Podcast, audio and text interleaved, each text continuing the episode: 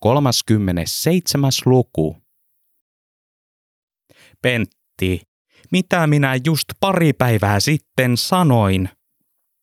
Nauriskarin kimpaantunut puhelin ääni resonoi pitkin Pentin korvakäytäviä. Maholan Twitter-kuvasta oli paisunut jälleen ennen kuulumaton näytelmä. Puoli etelää taivasteli pohjoisen karuja elin- ja kuolinolosuhteita. Ympäristöministeri huitoi ilmaa kiukuissaan ja tahtoi käydä paikan päällä tepastelemassa haisaappaillaan.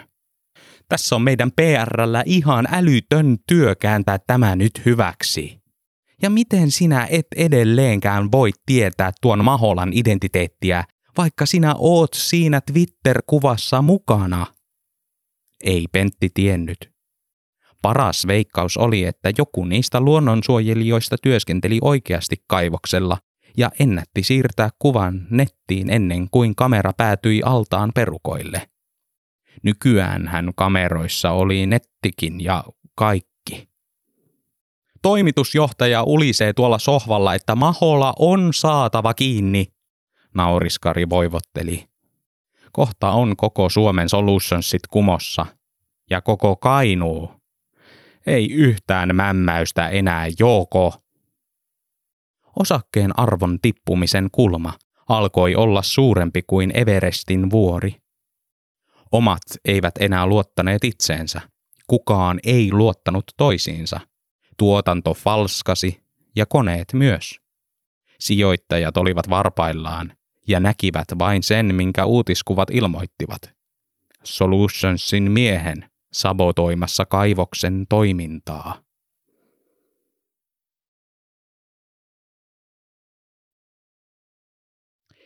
Tiistai-kokoontumisen väki kopioi tauolla Pekan tuomia uusia piraattilevyjä muistitikulta omiin laitteisiinsa. Selaili internettiä ja luuli olevansa anonyymi tekemällä sen yksityisen selauksen tilassa, vaikka itse ohjelmat vuotivat tietoja käyttäjistään jatkuvalla syötöllä maailmalle ja mainostajien tietokantoihin. Destroy Capitalism, käyttäjät googlasivat, josta algoritmi nappasi tiedon kokosi tiedot kasaan ja pullautti ulos kohdemarkkinoitua tietoa halvimpien anonymous-maskien hinnoista pitkin nettiä ja sosiaalista mediaa. Andrew kokeili postissa saapunutta anonymous-maskia ja kiroili kuminauhan kireyttä. Poksahtelevia kuminauhoja kaikui pitkin kokoustiloja. Oli ollut järkevä siirto tilata näitä isompana eränä, mutta susi mikä susi. Talvivaara tuhosi itseään, mutta aivan liian hitaasti. Luovia ratkaisuja kaivattiin kipeästi ja ennen kaikkea lisää taustatukea. Pentin valjastaminen osaksi protestiliikettä ja ympäristön suojelua oli ollut sosiaalisen median kuvineen hyvä idea, mutta jollain ilveellä talvivaara oli senkin onnistunut kääntämään edukseen. Pentin nähtiin protestoivan työläisten oikeuksien puolesta, ja luontomissio jäi medialta melkein huomaamatta. Niin jäi medialta huomaamatta myös talvivaaran jätevesialtaan kuolleet linnut. Maakunnan lehti uutisoi niistä kolme päivää, mutta jätti sitten asian sikseen. Etelän lehdet kyllä jaksoivat kirjoittaa ja mesota, mutta eipä niillä vaikutusta täällä ollut. Andriytä ärsytti eritoten se, että sekä paikalliset tallukat, duunarit ja media pitivät Pentti Heikkistä edelleen sankarinaan. Twitter-käyttäjä at Arjo Mahola piti tätä valhetta yllä. Ansiokkaasti hän oli kyllä paljastanut talvivaaran kuolleet linnut, mutta muuten toimi Heikkisen pussiin, niin kuin kaikki muutkin lammassielut toimivat. Pentti pitää saada itse tekemään jotakin peruuttamatonta talvivaarassa. Andrew latasi koko ryhmälle. Jotakin, josta koko maailma näkisi, minkälainen rikollinen hän tosi asiassa on aina ollut. Kun julkinen mielipide saadaan käännettyä Penttiä vastaan, kääntyy myös talvivaaran kurssi Kainuussa. Onko kellään ehdotuksia, miten tämä tehtäisiin?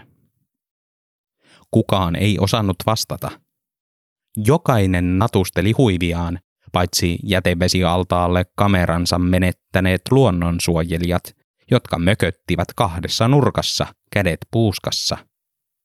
Andrew ei ollut suostunut korvaamaan kameroita. Ukrainalainen huokaisi, sulki kalvot ja antoi tehtävän kotiläksyksi. Pekka asteli miettelijänä suoraan kokoontumisesta Rossoon. Nauhuri painoi taskussa, muttei sitä ollut halua käyttää.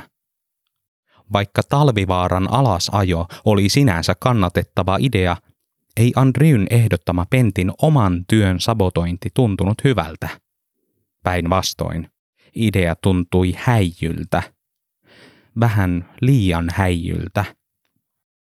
Poika tilasi kaakaon, istui alas ja yritti koota kiukkua, joka oli laantunut lopullisesti jonnekin kaltereiden väliin.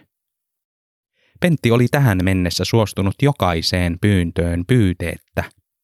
Hän tuli mukaan putkaankin kiukuttelematta, istui pari tuntia nuorison seassa, oli vaiti, vaikka joku veti korvasta ja räpsi selfieitä, tuijotteli lurppasilmillään kaltereita ja kuunteli hihkuntaa ja nälvimistä koko tuon ajan. Pysytteli rauhallisena uskoen, että sitä kautta äiti tulisi töihin. Pentti laahusti sisään apeana ja pääpainuksissa. Kätteli Pekan, istui vaitonaisena alas, pyöritti lusikkaa kupissa ja tuijotti pöydän kulmaa. Pekka potki jalkojaan pöydän alla ja huolestui. Mikäs Pentillä oli? Sanoisi edes yhden poikkisanan joutumisestaan pidätetyksi. Mitä tahansa. Jotakin edes. Yksi rypistynyt kulmakin riittäisi palauttamaan uskon siihen, että tässä ei oltu vain kiusaamassa viattomia. Ei Pentti sanonut mitään. Ei rypistänyt kulmia. Oli vain vaiti. Pian Pekka huomasi huolestuneisuutensa ja ärsyyntyi itselleen. Empatiaa ei taaskaan pitänyt päästää valloilleen. Tässä oltiin nyt korkeammalla asialla – oli yritettävä saada kiukku ja syy. Sen myötä selvitettävä talvivaaran heikko kohta ja iskettävä siihen. Sustahan on tullut ihan luontoaktiivi, Pekka virnisti ja toivoi virneen ärsyttävän Penttiä. Pentti oli pitkään hiljaa ja vastasi lopulta pelkällä olan kohautuksella. Pekka päätti yrittää uudestaan – Mitäs mieltä Talvivaaran johto oli sun protestista ja niistä lintukuolemista? Poika kysyi. Nojasi taaksepäin ja ryysti kaakaotaan niin tahallisen ärsyttävästi, että naapuripöydissä huokailtiin. Pentti nieleskeli sanoja ja näytti entistä surkeammalta. Ei lopulta sanonut yhtään mitään. Pekka huolestui jälleen antoi huolen tällä kertaa kasvaa eikä estellyt sitä. Hän pani nauhurin vaivihkaa kiinni ja yritti hahmottaa Pentin silmistä sen, mitä ei sanotuksi saanut. Mikä sulla on hätänä? Pekka kysyi.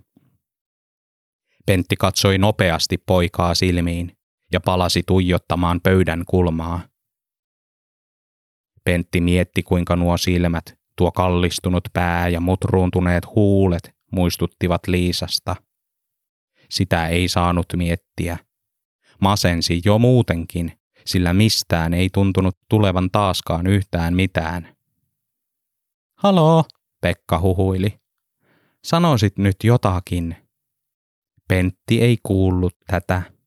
Häntä masensi se, että ympäristöministeri vaati yhtä ja pörssi toista – että liiketappiot kaatuivat nyt omaan niskaan, että toimitusjohtajan takki oli hilseestä valkoinen, että Etelä veti uutisotsikoita kamalasta kaivoksesta eikä ymmärtänyt, ettei täällä pohjoisessa ollut muita työnantajia, että pitäisi saada korjattua sekä talous, luonto että Liisalle aiheutunut paha mieli, että Pekka ei suostunut päästämään äitiään töihin ennen kuin kaikki olisi kunnossa – Eritoten Penttiä masensi se, että ei ollut elämässä Liisaa, joka olisi pitämässä puolia, tai taputtamassa olasta. Pentti, mikä sulla on? Pentti säpsähti masennuksestaan, vilkaisi hetken Pekkaa silmiin ja pakeni taas pöydän kulmaan. Voisiko Liisa päästä pian työskentelemään kaivokselle? Hän kysyi. Tätä reaktiota ei Pekka toivonut, eikä noita lurppasilmiä. Miksei Pentti voinut olla vähän räyhäkkäämpi? Miksei hänelle toivonut nyt mitään pahaa, vaan teki nyt mieli pelkästään auttaa? Tuo mies oli vilpittömästi äidin puolella, samoin kuin itse oli äidin puolella. Jos Pentti todella järjestäisi talvivaaran kuntoon, ei äidin päästäminen sohvan pohjalta työelämään olisikaan ehkä niin paha idea. Äiti pääsee sitten, kun siellä on kaikki asiat reillassa ja tolkulla tolalla, Pekka vastasi ja häpeesi. Tähän vastaukseen oli Pentin tyydyttävä. Hän nousi ylös, kätteli häkeltyneen ja punastuneen pojan, palasi autoon ja antoi Abdullahin ajaa itsensä takaisin talvivaaraan. Nousi kaivosalueella vastentahtoisesti ylös, vilkutti kuskille ja käveli kohti toimistoaan. Kaivoksen työläiset katsoivat kypäriensä alta myrtynyttä ohikävelevää miestä. Jokunen iski penttiä selkään, toiset heilauttivat käsiään. Vaikka työpaine oli ankara, eivät he lakanneet hymyilemästä kohdatessa – Miehet ja naiset kantoivat työpaikalta kotiinsa talvivaaran julkiset kasvot, avasivat television ja saivat niihin kasvoihinsa kaiken sen yhtiöön kohdistuvan vihan, johon eivät itse olleet millään tavalla osallisena. He näkivät pentissä epäkohtien puolustajan. Kaikki selkään taputukset tuntuivat pentistä merkityksettömiltä, kun taputtelija ei ollut Liisa – Pentti askelsi päämäärättömänä hetken myllättyjen alueiden läpi ja päätyi piripintaan täyttyneelle kipsisakka-altaalle, jonka reunamilla saapasteli kolme työmiestä vilkuilemassa huolestuneena ylös. Aina kun lumi suli tai tuli vähänkin jatkuvampi sade, oli jätevesi altaalla vaarana vuotaa yli äyräiden. Mitään ei kahdesti vuotaneelle rotiskolle oltu kuitenkaan tehty. Ja tiesi hän sen, mitä vuototapauksessa sattuisi.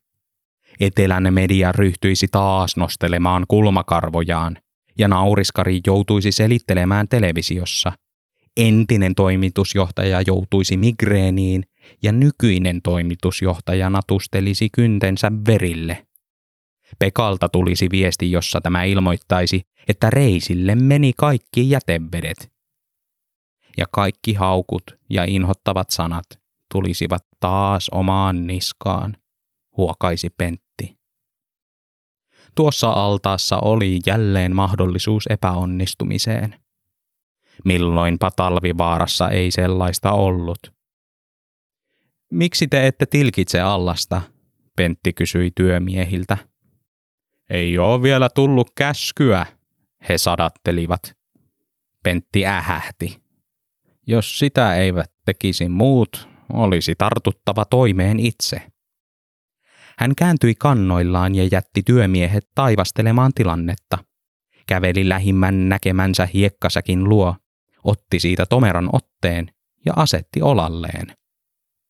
Säkki painoi yhtä paljon kuin Jonkerin perunasato vuonna 1955.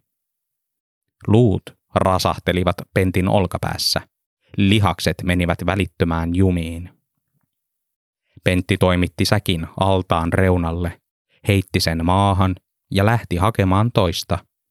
Toisen perään kolmatta, neljättä ja viidettä kymmenettä. Pikkuhiljaa altaan reunalle alkoi kerääntyä työläisjoukko seuraamaan Solutionsin miehen urheaa yritystä padota piripintaan täyttynyttä kipsisakka-allasta. Joku alkoi ottaa sekuntikellollaan aikaa pentin kierroksiin. Kaikki ilmoittivat väliaikatietoja ja taputtivat hyvässä rytmissä. Yksikään ei tohtinut omia selkiään muljautella, eikä kellään ollut kuormurin avaimia, mutta kannustus se oli tämäkin. Pentti naksautti juntturaan menneitä niskojaan ja vaihtoi olkapäätä, kun ensimmäisestä lähti tunto. Säkkien paino sai aikaan silmissä kimmeltävän tähden. Näkökenttä muuttui välkkeeksi, mutta kannustushuudot ohjasivat oikeaan suuntaan. Penttiä janotti. Kohta pitäisi altaasta hörpätä vettä, jos ei muualta sitä saisi. Hän haki sadatta säkkiä padoksi ja yritti olla välittämättä koko kehon maitohapoista. Tämä oli tehtävä Liisan takia maaliin saakka, kunnes vuotoa ei enää varmuudella tulisi. Hiki norosi, näkökenttä heitti. Väkijoukko ja kannustus kasvoivat. Pato oli saatava valmiiksi, vaikka voimat ehtyivät. Tuntia myöhemmin Pentti oli totaalisen uupunut. Kukaan ei ollut tohtinut tulla kantokaveriksi, kun ei ollut kehdannut pyytää. Pentin jano muuttui tuskaksi. Tähdet alkoivat lisääntyä ja säkenöidä. Hän yritti saada hiekkasäkkiä olaltaan, mutta se pysyi sitkaassa, vaikka kuinka rempoi. Suuta kuivasi, työläiset hurrasivat ja kannustivat. Heidän vilkuttavien käsiensä liikkeet huimasivat penttiä. 62 ikävuoden rasite teki pentille tepposet toisen tunnin päästä. Maitohapot salpauttivat koko ruumiin. Jalkoja ei ollut, eikä edes koko kehoa, joka ilmoittamatta lähti alta ja vaipui altaan reunalle, mudan syliin. Yksinäinen sadepisara tippui harmaalta taivaalta keskelle pentin nenän päätä. Se virvoitti murtosekunnin ajaksi.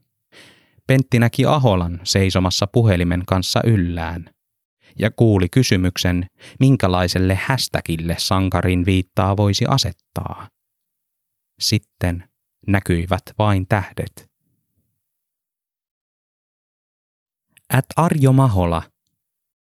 Hashtag Pentti Heikkinen patosi kipsisakka allasta kunnes meni taju.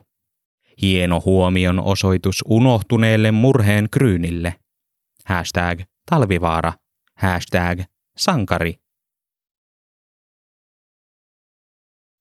Maholan sirkutuksesta seurasi taas ankara prosessi.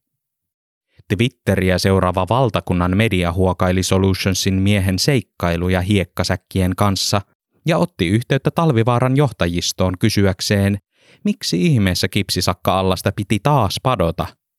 Ei kai se vuotanut. Paljonko vuoti? Talvivaaran johtajisto kiristeli kravattejaan, pidättäytyi kommentoimasta, lähetti mustan puhuvat miehet nauriskarin kotiovelle ja läiskäisi käteen nivaskan vaateita – Pentin omapäiset työt olivat aiheuttaneet niin paljon haittaa, että tilipäivän hetki tuli nyt. Toilailut tulivat kalliiksi. Nauriskarin hampaiden narskunta kuului Helsinki-Vantaan lähtöselvitysaulassa kaikkien kuulutusten yli. Hän hyppäsi koneeseen Nivaskan kanssa, narskutteli puoli Suomen mittaa ja Kajaanin kentällä taksiin ja sai kuskin pukemaan ylleen korvasuojat. Taksista noustuaan narskunta säikäytti kyljellään kadulla nukkuneet työttömät, jotka säpsyivät valveille ja kuvittelivat tuomiopäivän vihdoin tulleen, kääntyivät selälleen ja jäivät odottamaan Jumalan lopullista iskua. Tulisipa pian, he toivoivat. Pääsisipä pois tästä helvetistä. Nauriskari narskui toimiston puolelle, istui alas, lopetti narskumisen ja huokaisi raskaasti. Abdullah ja Tuukka toimittivat hänelle odotuskahvia ja stressipallon. Solutionsin hätäpalaveri oltiin sovittu kello kolmeksi, mutta Penttiä ei kuulunut eikä näkynyt missään. Pitäisikö meidän pistää pillit pussiin, jätkät? Nauriskari voihkaisi ja sulki päänsä pöytää vasten.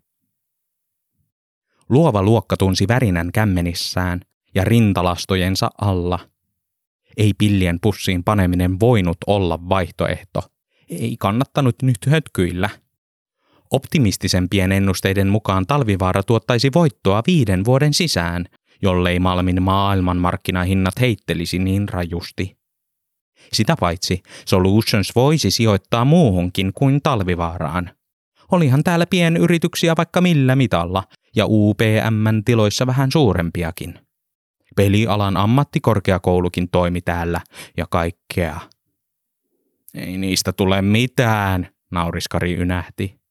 Menee maksimissaan 15 vuotta ja ammattikorkea on lopetettu ja kaikki firmat täältä kaatunut. Sitä paitsi, mistä täällä riittää enää työikäistä väkeä? Koko Kainuun keski-ikä alkaa olla kohta 60 tuolla puolen. Mieti kasvunäkymiä, pyysi Abdullah. Sinä oot itse kirjoittanut, että hyvä generoi hyvää. Joo, mutta ei se Kainuuseen päde, nauriskari sanoi. Työvoimakustannukset pitäisi saada alas ja duunarit vastaamaan omista työnantajakuluistaan, jotta paletti toimisi ja firmat jäis. Työmarkkinoiden muutos tapahtuu liian hitaasti. Nämä kaikki toimijat täältä on kerenneet jo karata muualle siihen mennessä. Vartin nyyhkytyksen ja 50 nessun jälkeen Pentti astui sisään. Hän pahoitteli myöhästymistään selittämällä joutuneensa keskellä katua radion haastateltavaksi. Olivat kysyneet hiekkasäkeistä ja altaasta, eikä tilanteesta päässyt pois, kun olivat saartaneet haastattelupaikan pinoamalla kottikärryistä ympärille kahden metrin muurin työttömiä. Nauriska rimurahti, nousi tuolistaan ja kaivoi salkustaan esiin pinkan papereita, jonka talvivaara oli luonnostellut häthätää median puristuksessa. Mulle annettiin tämä käteen, hän sanoi. Luonnos talvivaaran kipsisakka-altaan kohottamisesta, pinkan päällimmäisessä paperissa luki. Jos et olisi mennyt patoamaan sitä allasta, ei Mahola olisi ollut taas Twittereineen paikalla eikä Etelä olisi päässyt tästä mouskuttamaan, vaan menit. Talvivaaralla ei ole enää nyt muita vaihtoehtoja kuin kohottaa koko allasta. Etkä Pentti taida vieläkään tietää, kuka tämä Mahola on. Pentti pudisti päätään. Etpä tietenkään. Minä olen saanut talvivaaran johtajiston pidättäytymään repimästä sinut Pentti riekaleiksi, mutta nyt niiden mitta alkaa olla täys. Kun Mahola ei ole paljastunut, ne aikovat nyt laskuttaa mulla ja meillä tämän koko roskan. Nauriskari käänsi budjettisivun esiin. Kirkuvan keltainen korostustussi tähdensi oleellisinta ja huolestuttavinta osuutta luonnoksesta. Siinä luki, Pentti Heikkinen Solutions vastaa kipsisakka-altaan kohottamisesta aiheutuvista kuluista. Arvioitu budjetti on 400 000 euroa. Jollei Pentti Heikkinen Solutions pysty tätä tekemään, menettää se osakkuutensa kaivosyhtiössä. Lisäksi asianajajamme selvittävät muiden syytteiden nostamista ja tekevät arvion Pentti Heikkinen Solutionsin kaivosyhtiölle aiheuttamasta rahallisesta haitasta. Ei tuollaista summaa meillä ole, kun ei meillä talvivaaran lisäksi ole muita tulovirtoja, nauriskari vaikeroi. Mutta nyt meillä on siis kaksi vaihtoehtoa. Joko pannaan Kainuun pulju kiinni, tai sitten otetaan isku vastaan.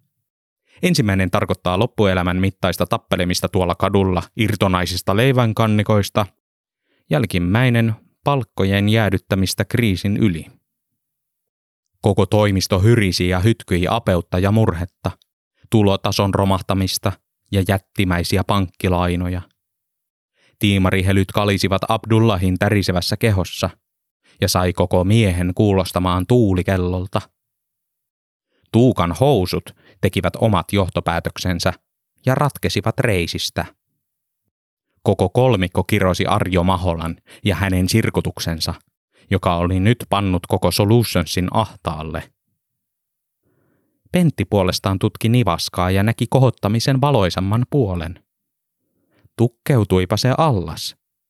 Pekka olisi varmasti tällaisesta kohottamisesta kovasti tyytyväinen ja antaisi äidilleen luvan tulla töihin. Penttiä hymyilyt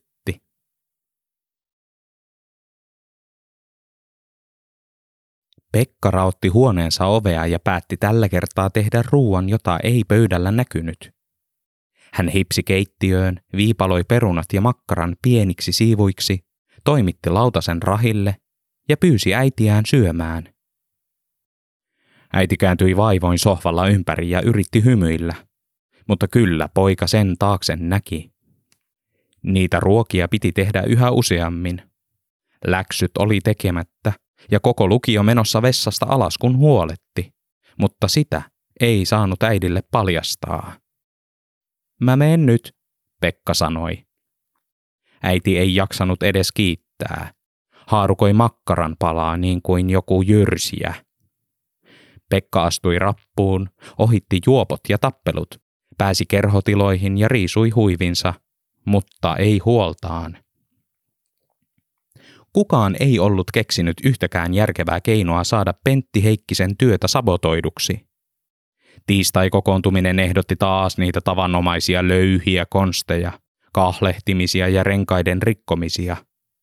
Andrew läiskäytti päänsä piirtoheitiltä vasten ja huokaisi. Sano Pekka sinä jotakin, hän pyysi. Sulla täytyy olla jotakin. Entä jos mietitään jotain muuta konstia, Pekka ehdotti. Että ei sabotoitaisi Penttiä. Andrew oli pitkään hiljaa ja Pekkaa kuumotti. Sabotaasi ei kiinnostanut vähääkään. Sitä paitsi ulisevan äidin sijoittuminen töihin talvivaaraan alkoi välkehtiä ihan kunnolliselta vaihtoehdolta, etenkin kun Pentti oli mennyt ja yrittänyt padota kipsisakka-allasta yksin ja pyörtynyt siihen paikkaan. Se oli hienosti tehty. Ei kai sitten tästä kokouksesta tule mitään, Andrew sanoi hiljaisuuden päätteeksi. Nähdään ensi tiistaina. Sitten hän sulki kalvot ja laski häkeltyneet ihmiset ulos, odotti viisi minuuttia ja lähetti sitten ryhmäviestin kaikille muille paitsi Pekalle. Viestissä luki, jatketaan kokousta heti, älkää kertoko Pekalle. Ihmiset palasivat takaisin ja istuivat alas jatkamaan tiistai-kokoontumisen salaisempaa osuutta, joka pani välittömän toimintakomitean liikkeelle. Paitsi Atte ja Janina, jotka olivat jo unohtaneet koko viestin ja jättäneet tulematta. Pekka ei ole tallentanut nauhuriin kaikkia Pentin kanssa käytyjä keskusteluja viime aikoina, Andrew sanoi. Meidän pitää varmistaa, että se ei ole päässyt liian lähelle Heikkistä. Jos on, meidän koko toiminta on vaarassa. Hän aukaisi piirtoheittimen ja kirjoitti kalvoille Pekan vakoiluvuorot. Salainen operaatio pistettiin käyntiin välittömästi, ja sitä jatkui aina vappuaattoon saakka.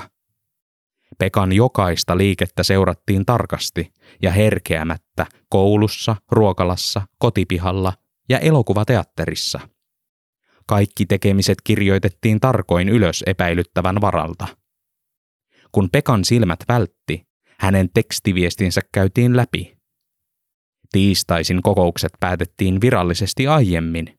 Ihmiset hajaantuivat näennäisesti eri suuntiin, mutta palasivat takaisin tekemään selontekoa Pekan liikkeistä. Lopulta saatiin selville se, mitä haluttiin. Pekka ja Pent tapaisivat seuraavan kerran vappuaattona. Sinä päivänä Andrew piti vahtia Rosson nurkan takana ja yritti olla välittämättä 15 humalaisesta paikallisesta, jotka halusivat rajata hänet raatteen tielle rekonstruointihommiin. Hän piiloutui onnettoman hiiren korvapuun taakse ja jäi näkymättömiin Pekalta sekä Pentiltä, palasi ikkunan taakse, puki ylleen naamion hätisteli toisella kädellä juoppoja syrjemmäs ja yritti selittää, ettei tässä muovikassissa ollut olutta, vaan Pekalta salaa anastettujen piraattitiedostojen loki. Sisällä ei tiedetty ulkona käytävästä hätistys- ja maanittelunäytelmästä yhtään mitään. Pekka vispasi jalkojaan pöydän alla ja kertoi kuulumisiaan, ryysti välillä kaakaota ja pisti toisinaan nauhurin kiinni ja takaisin päälle. Pentti ei vaikuttanut pojan silmiin enää niin alakuloiselta. Lurppasilmät lurpattivat yhä, mutta olemus vaikutti pirteältä. Pentin ryhdistä sen huomasi. Oot paljon pirteämmän olonen tänään, Pekka kehui. Talvivaara kohottaa kipsisakka allasta, Pentti sanoi. Ja Solutions maksaa sen. Pentti levitti kipsisakka altaan kohottamisen pohjapiirroksen Pekan eteen todistaakseen sanansa ja kertoi, ettei enää tarvitsisi murehtia jätteiden valumista. Tästä seuraisi paljon hyvää, vaikka palkka jäätyisikin pitkäksi aikaa. Pekka tutki piirrosta ja yritti olla läikyttämättä kaakaotaan sen päälle. Siinä oli elävä todiste siitä, että ainakin Solutions otti ympäristövastuun vakavasti. Talvivaara oli ehdottomasti edelleen paha, mutta Pentti ideoineen hyvä. Hyvistä hyvin. Ja vielä jäädytti oman palkkansakin. Epäitsekäs teko, jota harva kovapalkkainen teki. Oli Pekan vuoro puhua. Hän kertoi äidistään sekä siitä, kuinka paljon välillä häntä suretti äidin työttömyys ja toimettomuus. Kaikki oli menossa läskiksi, kun huoletti niin paljon. Pentti kuunteli kaiken tämän ja nyökkäili, söi paistia ja tarjosi Pekalle uuden kaakaon. Ei keskeyttänyt eikä puhunut päälle. Ei arvostellut, kuten kaikki maailman ihmiset arvostelivat. Pekasta tuntui hyvältä puhua jollekin, joka kuunteli. Tiedätkö Pentti, jos tämä allas todella toimii, niin mä teen ihan oikeasti kaikkeni, että äiti suostuisi työskentelemään talvivaarassa, Pekka sanoi, eikä edes narrannut. Pentti hymyili. Lurppasilmien viirut menivät iloisesti ylöspäin kaartuviin riveihin. Sitten tapahtui käänne. Pekka tunsi kosketuksen olkapäällään. Takana seisoi anonyymausmaskilla varustettu mies, jonka naamion takaa sorahteli liki täydellinen suomen kieli. Hyvää vappua, hän sanoi. Hyvää vappua, Pentti toivotti ja pohti hetken naamiota, mutta muisti sitten olla yllättymättä. Pitkin kauppakatua kuljeskeli tänään jos jonkinlaista työläistä monenlaisissa karnevaaliasusteissa – Pekka peitti kädellään talvivaaran kipsisakka-altaan pohjapiirroksen ja toivoi, ettei Andrew olisi huomannut sitä. Hän pohti kuumeisesti, mitä hän täällä teki ja miksi. Minä olen Rosson kokki, maskimies sanoi. Olen pahoillani, mutta panimme vahingossa kaakaoon kermavahdon sijasta partavahtoa. Voisitko nuori mies nousta ja tulla kanssani vessaan? Minulla on oksennusta edistävää ainetta mukana. Pekka tärisi ja vastasi, ettei tässä mitään. Kaikki oli hyvin. Mene ihmeessä, Pentti huolestui. On se hyvä saada elimistöstä pois. Poika nousi vasten tahtoisesti ylös ja yritti samalla sysätä piirrosta pitkälle Pentin puolelle pöytää. Andrew ei saisi nähdä näitä. Kyllä Andrew näki. Apropos, voisimmeko kenties ottaa tuon teidän lappunne vessa lukemiseksi, maskimies sanoi. Voi olla, että tässä vierähtää pieni tovi ja tavaraa tulee molemmista päistä. Pitää olla viihdettä mukana. Pentti empi, mutta päätti lopulta luovuttaa pohjapiirroksen, jotta Pekan operaatio olisi hieman helpompi. Hän pyysi olemaan kovasti tahrimatta piirrosta, sillä se oli ainoa kappale, ja alkuperäistyö.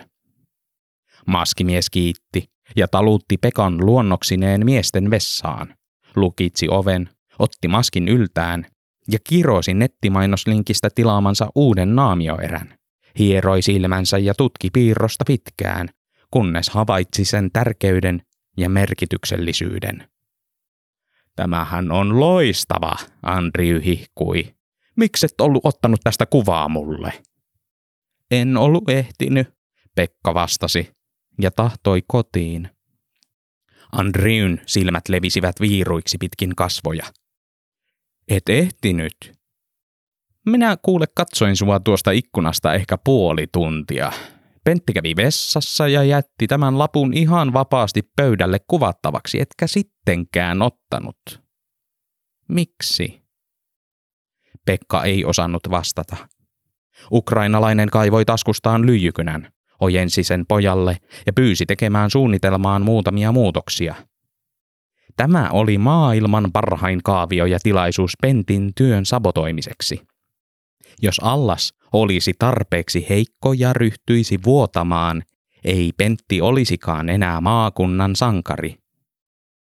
Pekka keräsi kiukkuaan ja toivoi Pentin tulevan tänne vessaan, avaavan kopin ja ottavan Andriytä niskasta kiinni ja muuraavan ihmisen silmät, suun ja korvat umpeen.